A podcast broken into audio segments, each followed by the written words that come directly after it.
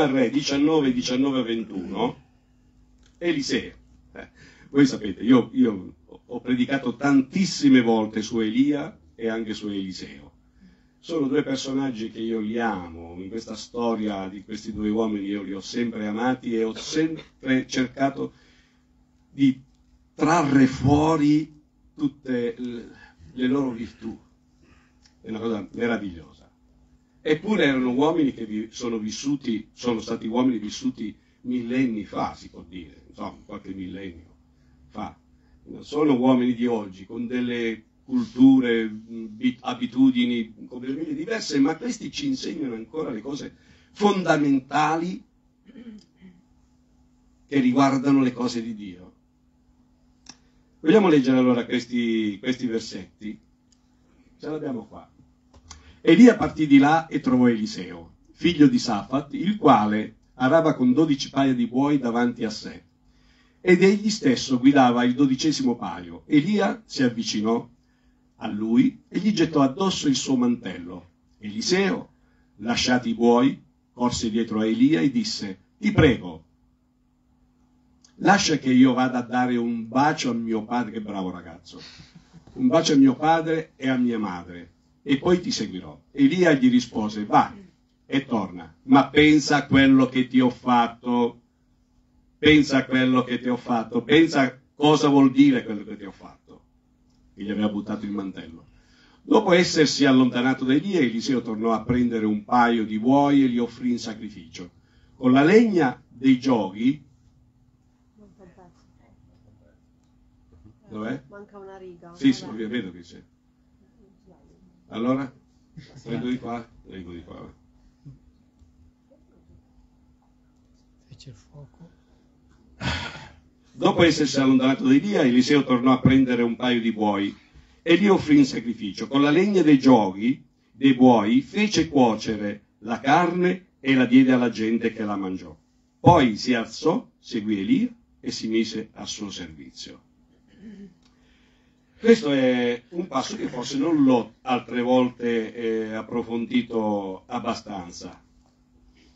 Ma una cosa voglio prima dire che Elia, dopo aver passato quello che aveva passato, se volete leggere la storia andate nel primo libro del Re, capitolo 19, 18, e troverete la storia di Elia, quello che aveva passato con Akaz, Jezebel, eccetera, eccetera, come ne ha parlato Davide eh, domenica, due domeniche fa, e quindi la storia un po' ci siamo dentro tutti quanti, la conosciamo. Ma quando Eliseo torna dal monte Ore, perché il Signore dice, senti, è inutile che stai lì, cosa stai facendo qui? Vi ricordate questa frase che Dio dice ad Elia? Elia, cosa fai qui? Non è il tuo posto, non è questo il tuo compito, restare chiuso in una, taver- in una caverna. Esci e vai. E lo manda e lui si lamentava, sono tutti morti i profeti, sono rimasto solo io. E non era vero, perché lo scoraggiamento ti porta a vedere cose che non sono. Quando sei, scoraggiato, quando sei lontano dalla presenza di Dio per qualche motivo, ti porta a pensare che tutto sia finito. Anche quando la malattia ti fa sentire proprio giù, giù, giù, ti pensi che Dio non ti, non ti vede, non ti guarda e non ha cura di te. Tutto sbagliato, non è vero, non è vero. E Dio dice ad Elia, vai, vai, che non ci sei solo tu, ci sono migliaia ancora di profeti. Vai e ordina a chi ti dico io poi di fare il tuo discepolo, di essere un tuo discepolo. E così Elia va, e mentre va incontra Eliseo, come abbiamo letto. Eliseo cosa fa quando lui gli butta il mantello? Eliseo capisce che è una chiamata quello, si vede che nel costume di, costume di allora, fare quel gesto già, dava già il suo significato. La, e quindi eh, Eliseo capisce, lascia tutto, va da Elia e dice, senti, permettimi. Non è che gli dice, senti, ma cosa vuol dire? Cosa vuoi che io faccia? Io non so, io sto bene qua. Io sto lavorando come padrone, come padrone di tutti questi terreni, sto lavorando. Io ho il dodicesimo paio di buoi che sto arando il mio terreno. Quindi vuol dire che c'erano altri uomini che stavano facendo la stessa cosa. Io sto bene qua, cosa vuoi? Perché devo seguire te? Perché devo fare qualcosa che non, non ho mai pensato di fare? Perché sto bene. Ma Eliseo, non, almeno la parola di Dio non ce lo dice questo. Eliseo capisce subito. Sembrava che lui stesse aspettando quel gesto. Ma com'è possibile? C'era telepatia tra Elia ed Eliseo? No, erano sulla stessa lunghezza d'onda. Elia ed Eliseo erano guidati dallo stesso spirito. Che bello sapere questo, fratello. Che bello sapere che quando, non so, un credente, una persona, pensa e dice qualcosa, l'altra persona dice, ma l'ho pensato pure io questa cosa. Ma com'è possibile? Telepatia? No. C'è lo Spirito Santo che parla nei cuori. È capitato tempo fa, adesso un po' che non capita più, che in chiesa ci sono state delle profezie. E poi sono, si è scoperto che ci sono state delle persone, più di una persona, due persone o tre persone, che tutte e tre avevano sentito la stessa cosa, ma alcune non hanno avuto il coraggio di dirlo. Hanno aspettato troppo. E così una di quelle tre persone o quelle due persone ha parlato e poi l'altra persona va e dice ma stavo dicendo io la stessa cosa. Perché questo? Perché c'è lo Spirito Santo che lega i nostri cuori, i nostri pensieri, le nostre menti e ci parla. Che bello essere in questo stato spirituale, eh? perché il corpo di Cristo è legato perfettamente, non è slegato. Il corpo di Cristo è legato l'uno all'altro. E non solo il corpo di Cristo che è legato l'uno all'altro si vuol bene e basta, ma ci sono delle cose che sono importanti, che sono le opere di questo corpo. Le azioni di questo corpo, la fiducia di questo corpo verso il Maestro che rappresentiamo. E quindi Eliseo ed Elia erano la stessa cosa, la stessa cosa. Ma Elia dice, stai attento, eh, torna però, perché hai capito cosa io ti ho fatto? Hai capito cosa vuol dire che ti ho buttato il mantello? L'hai capito? Beh, certo che l'aveva capito. Quindi lo ha responsabilizzato ancora di più. Quello che io ti ho fatto, l'hai capito? Allora, ma non c'era problema, perché Eliseo aveva capito bene cosa doveva fare. E questa è una cosa importante, sapete, in questo racconto è una cosa molto importante. Ci sono molti cristiani che, adesso eh, facciamo un po' di critica a certi cristiani, eh, non a noi. Ci sono certi cristiani che hanno preso la decisione di seguire Gesù. E ne ho visti tanti in questi 30 anni, ma non solo i 30 anni. Eh, io ho 75, quest'anno 76, quindi mi sono convertito a 10 anni. Pensate, sono 61 anni ne ho visti di tutti i colori, di uomini che hanno deciso di servire Gesù e hanno dato gioia alla Chiesa perché volevano servire sono persone che mi hanno detto io sono innamorata di Gesù. Qualche mese dopo non c'era più, fa anche rima. Non c'era più. E il suo innamoramento dov'era? Si è perso. Non l'ho vista più. Ma perché? Perché non ha fatto, non ha fatto come fece Eliseo. Eliseo quando ritorna dopo aver salutato mamma e papà, come un bravo ragazzo davvero, lo fate voi Timmy? Eh beh. Sì, Maico, dov'è Maico? Lo fai? Salutare mamma e papà? Eh, questo è un bravo ragazzo, ma io so che voi siete bravi. Ci mancherebbe. Questo torna e cosa fa? Siccome c'era il rischio che qualche tentazione poteva averla, non solo prima di tutto come ringraziamento prende due buoi e li dà in olocausto come ringraziamento a Dio per questo nuovo inizio. Noi non stiamo dando niente per questo nuovo inizio perché ha già dato tutto Gesù per noi, quindi lasciamo perdere questo lato. Ma lui prende due buoi e cosa fa? Per dare fuoco, perché qui non c'erano, dove vivevano loro sicuramente non c'erano boschi come qui da noi. Quindi non c'aveva legna. Prende i giuoghi dei buoi e fa il fuoco per bruciare i due olocausti, i due buoni. Così, se fosse stato per caso tentato a ritornare indietro, eh, poteva ricominciare il lavoro di prima. Ma lui brucia anche le attrezzature, non tornerò più indietro. C'era un cantico che diceva, non tornerò più indietro, una cosa del genere, adesso non mi ricordo, un vecchio cantico diceva che non tornerò più indietro, qualcosa del genere. Eliseo brucia ogni possibilità perché aveva deciso. Nessuno gli aveva assicurato una bella vita. Nessuno gli aveva detto tu non avrai problemi, tu non avrai malattie, tu non avrai niente, tu sarai ricco, tu non lavorerai più. Nessuno gli aveva detto. Ma lui lascia il sicuro, il certo per l'incerto. E per questo motivo, per la sua ferma decisione, lui brucia le attrezzature che avrebbero potuto dargli di nuovo possibilità di lavoro. E va ed esegue. Ora, questo ci fa capire qualcosa, come stavo dicendo.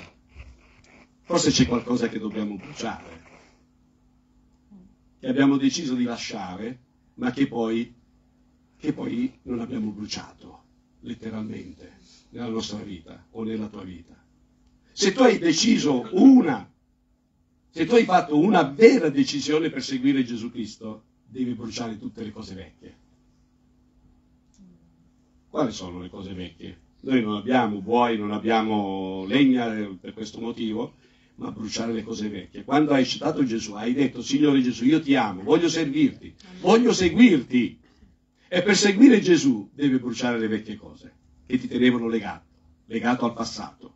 Il tuo passato deve essere cancellato, distrutto, perché se tu te lo lasci a fianco il tuo passato, prima o poi ci ritorni a dare un'occhiatina.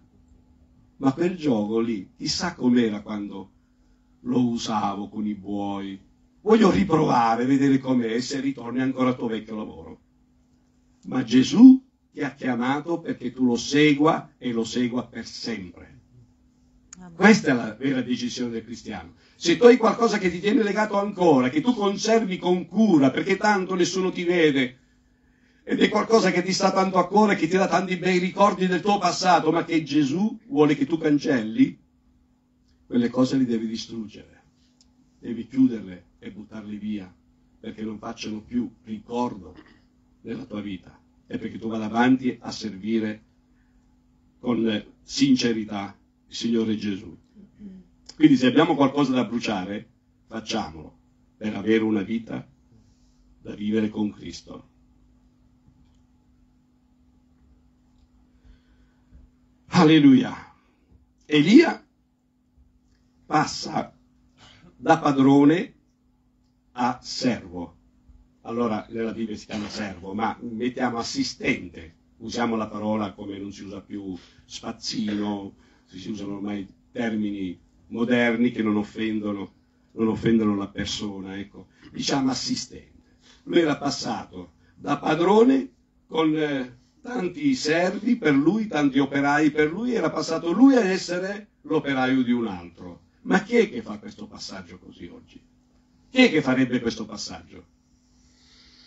Chi è che lascerebbe un lavoro?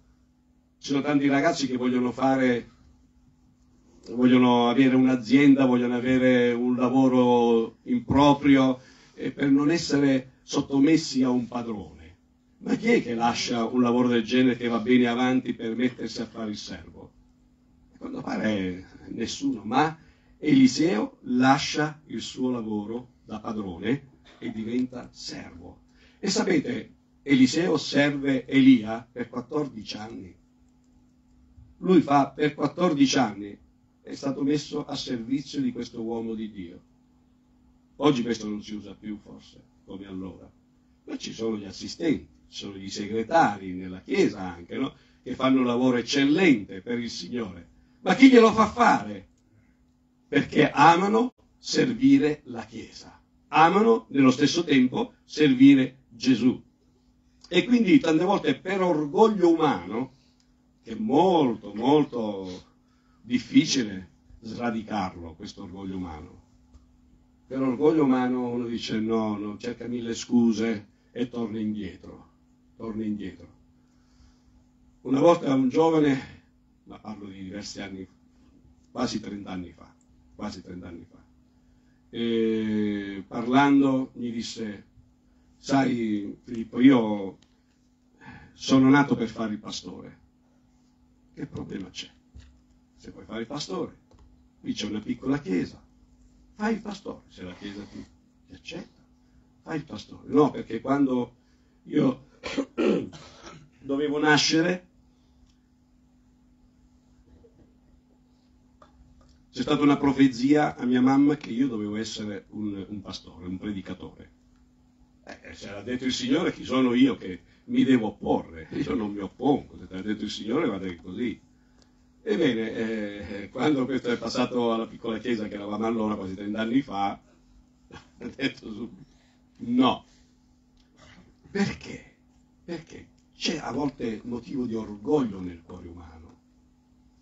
Perché eh, certe persone sono fatte per dominare gli altri. E credo proprio che Eliseo non lo fosse. Eliseo dice anche qui la parola che lui era al dodicesimo paio di buoi, era in fondo.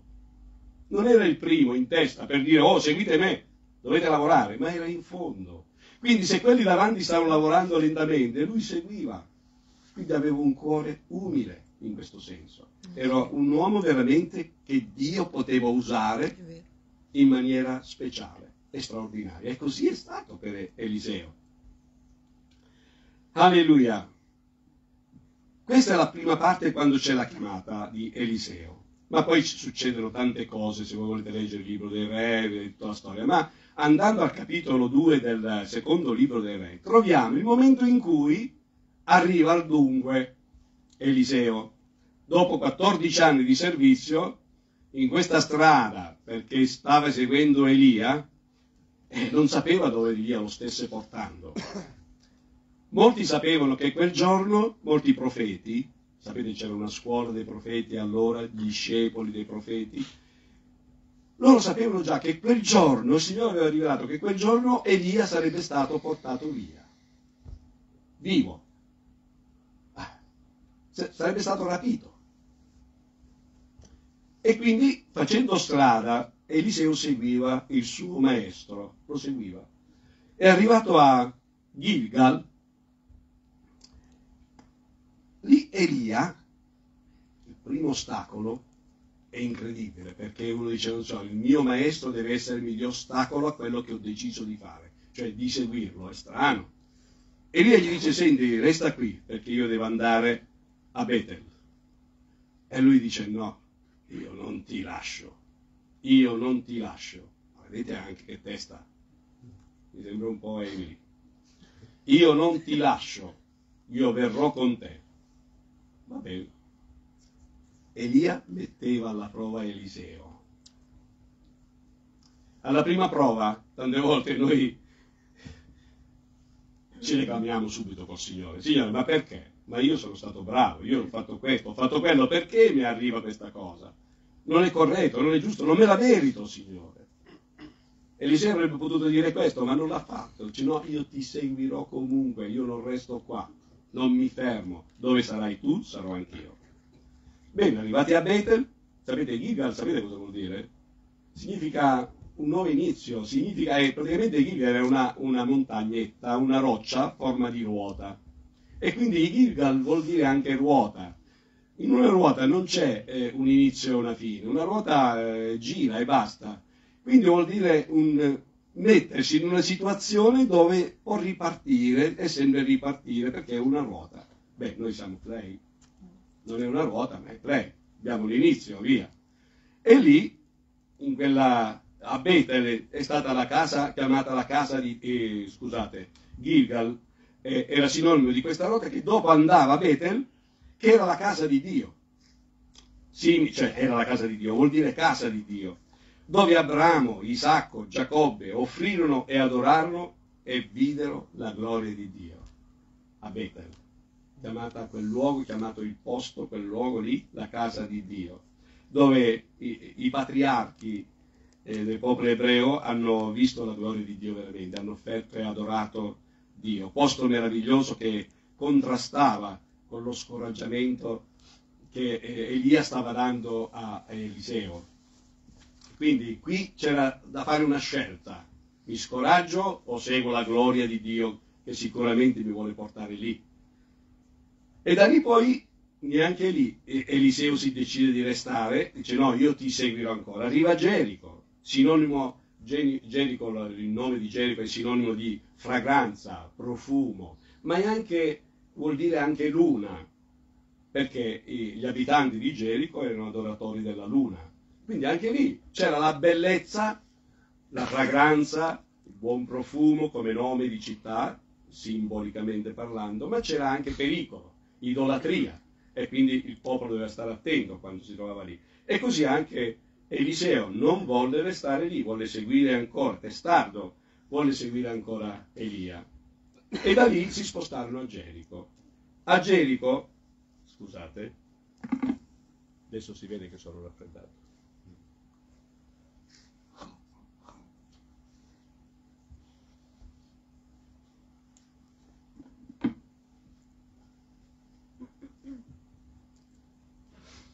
Da lì da Gerico, scusate, da Gerico si sono spostati nel Giordano. Oh, che è successo?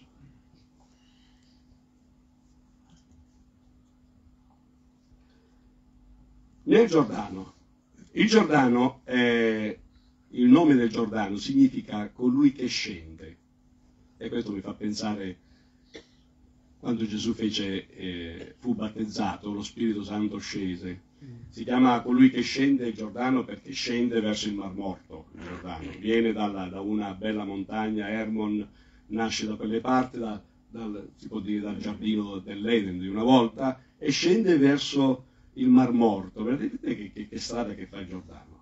Eh? Cioè, è una sensazione brutta, cioè ciò che è vita, che scende da, dall'Hermon dove ci sono anche pesci, ricchezza, eh, e tante altre buone cose, va verso il Mar Morto. Vabbè, questo c'è un altro discorso poi, un'altra predicazione da fare anche su questo. Quindi arrivano nel Giordano, lì dovevano attraversare il Giordano. E voi sapete la storia. Anche lì Elia gli dice resta qui, resta qui perché io devo andare dall'altra parte. Ed Eliseo dice no, assolutamente no, io non ti lascio. E così passò anche anche da quella parte. Scusate che ogni tanto mi se ne va via. Passa da quella parte Eliseo dopo 14 anni che ha tenuto fermo, si è tenuto fermo nella sua decisione, dopo 14 anni aveva sentito nel cuore che era la sua ora. Era la sua ora. Fratelli, io penso che è la nostra ora oggi. Cominciando da oggi, è la nostra ora. Dobbiamo fare un nuovo inizio, dobbiamo ripartire, ma ripartire con maggior forza, partire di nuovo con, una, con un zelo che spacca tutto. Siamo liberi adesso. Non abbiamo più tanti impegni che ci pesano sulle spalle. Adesso bisogna ripartire. Ed Eliseo aveva capito che quello era il momento in cui doveva fare un nuovo inizio non più essere il servo di, dell'uomo di Dio, ma diventare lui, ma non per orgoglio, non per ambizione, ma perché sicuramente un uomo come Eliseo aveva a cuore l'opera di Dio nel popolo di Israele. E sapeva quando bisogno c'era nel popolo di Israele, sapeva perché stavano vivendo dei momenti veramente brutti. E c'era bisogno di cambiamento, c'era bisogno di rinnovamento, c'era bisogno che la mano di Dio cominciasse a operare veramente grandi miracoli. Anche allora c'era questo canto che cantavano. Risorgi e risplendi. È tempo dei miracoli. Amen. E lo cantavano, mi ricordo, lo cantavano. Noi lo stiamo cantando da tempo, ma dobbiamo fare in modo che questi miracoli arrivino veramente, fratelli. E questa serata non so come sarà, ma lo dobbiamo fare. Amen. Dobbiamo fare, ma intanto che pensiamo di fare questa serata ci dobbiamo preparare. Dobbiamo essere come Eliseo. Facciamo pulizia. Facciamo pulizia, perché di fronte a Dio non possiamo chiedere a Dio delle cose sovrannaturali quando nel nostro cuore ci sono cose che bisogna bruciare. Io, io sto dicendo questo perché non so. Perché io no, non vedo nessuno qua che deve bruciare qualcosa. Io non lo so, non vedo nessuno. Ma se lo sto dicendo, qualcuno forse sta pensando cosa deve bruciare. Eh? E non sto parlando solo agli anziani, agli adulti, sto parlando dal più grande al più piccolo. Più piccolo intendo quello che capisce qualcosa, che comincia a capire. Quindi se tu hai cominciato a capire qualcosa, sei responsabile. Se tu sei anziano e dici, beh ormai, ma meno male sono io, me lo sto dicendo da solo. Se tu sei anziano, non pensare che sia a posto, anche tu devi bruciare qualcosa. Guardati bene dentro. C'è qualcosa da bruciare? Fratelli, se vogliamo avvicinarci ai miracoli che abbiamo cantato, dobbiamo fare pulizia nei nostri cuori, nelle nostre menti, perché altrimenti la grazia di Dio diventa solo cantata, i miracoli diventano solo canto, ma noi vogliamo che siano veri questi miracoli dentro di noi, nella nostra Chiesa. Devono diventare cose normali, perché io vedo che quando il Signore ha fatto qualche miracolo nella nostra Chiesa, io il primo, oh, che meraviglia, sapete, lo racconto a tutti quel miracolo lì come se fosse una cosa anormale. Non deve diventare lo straordinario, deve diventare l'ordinario della Chiesa, il miracolo. E nessuno ci deve, si deve fare meraviglia se è successo un miracolo. Perché Dio può fare. Amen. Ho detto altre volte, lo voglio ribadire, perché? Perché è una cosa quasi rara, per questo che ve lo racconto ancora. Perché non ci sono miracoli che sono successi la settimana scorsa che lo devo raccontare, ma sono miracoli che sono successi 30 anni fa. No, anzi no, scusate, 20 anni fa, 20, 22 anni fa. Perché vado a ricordare il miracolo di 22 anni fa quando invece avrei potuto raccontare un miracolo successo la settimana scorsa? Ma vi sembra una cosa positiva questa? Secondo me è una cosa positiva? E io vi racconto il miracolo di 22 anni fa. Quando posso raccontarvi un miracolo che è successo la settimana o ieri o l'altro ieri? Ma non c'è stato nessun miracolo. Ecco, questo è il punto. Che non ci sono stati miracoli qualche giorno fa. 3-4 giorni fa. E allora noi dobbiamo arrivare a raccontare i miracoli di qualche giorno fa, di ieri, dell'altro ieri, di stamattina. Che bello se nella Chiesa si possono raccontare i miracoli in questo modo. Perché devo raccontare un miracolo di 22 anni fa? Vuol dire che la Chiesa da 22 a adesso, miracoli di guarigioni, miracoli forti, potenti, che sorprendono le persone e dicono, ma veramente Dio è potente? Ma ce ne sono stati allora. 22 anni fa c'è stato un uomo che ha accettato il Signore e non era neanche battezzato. Ha avuto un carcinoma maligno ai polmoni. Gli hanno tolto un pezzo di polmone, di polmone e poi gli avevano dato un mese di vita, pochi, pochi giorni, l'hanno mandata a casa, va a morire a casa. E così l'hanno mandata a casa. Ma noi mi ricordo che dicevo proprio ieri a mia moglie, noi quella stamattina, stamattina, ma noi, sì sì, ma lei ha detto, mi ricordo, vabbè, ma anche adesso è così.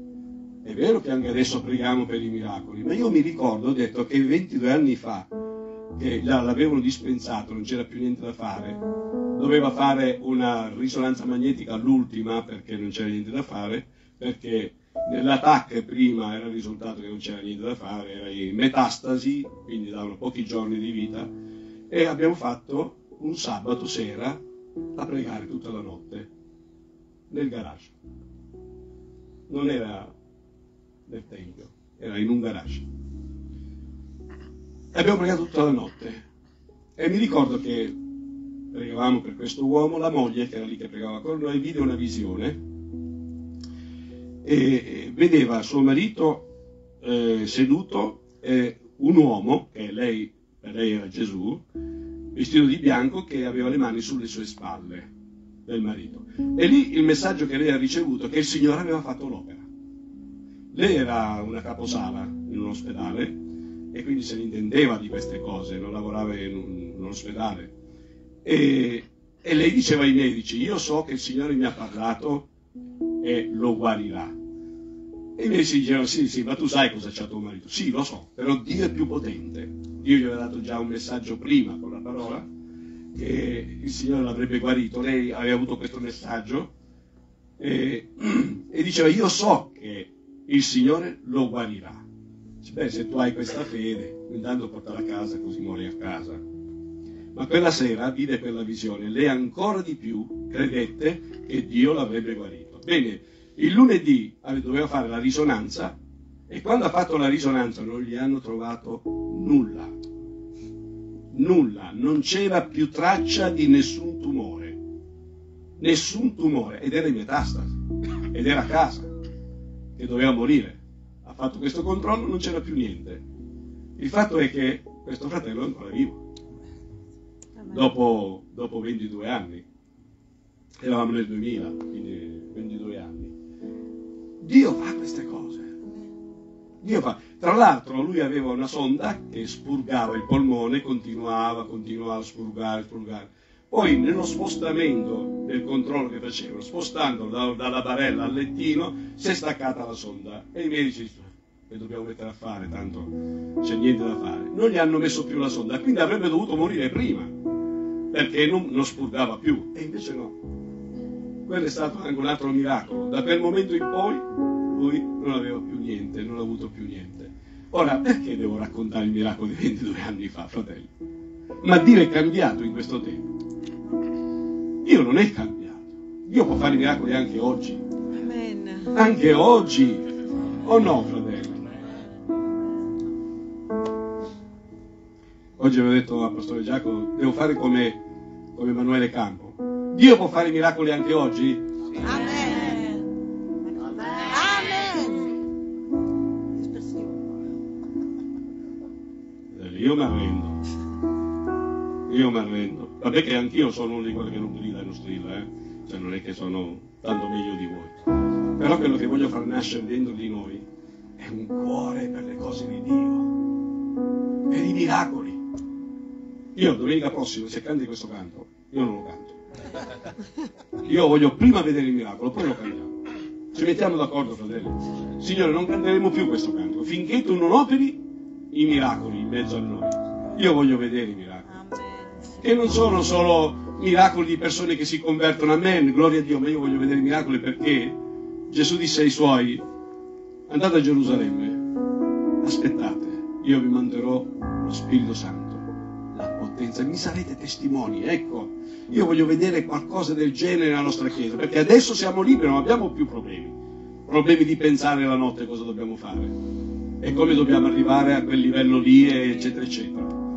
Eh, il documento che manca, Roberto se ne è fatto una malattia di queste cose.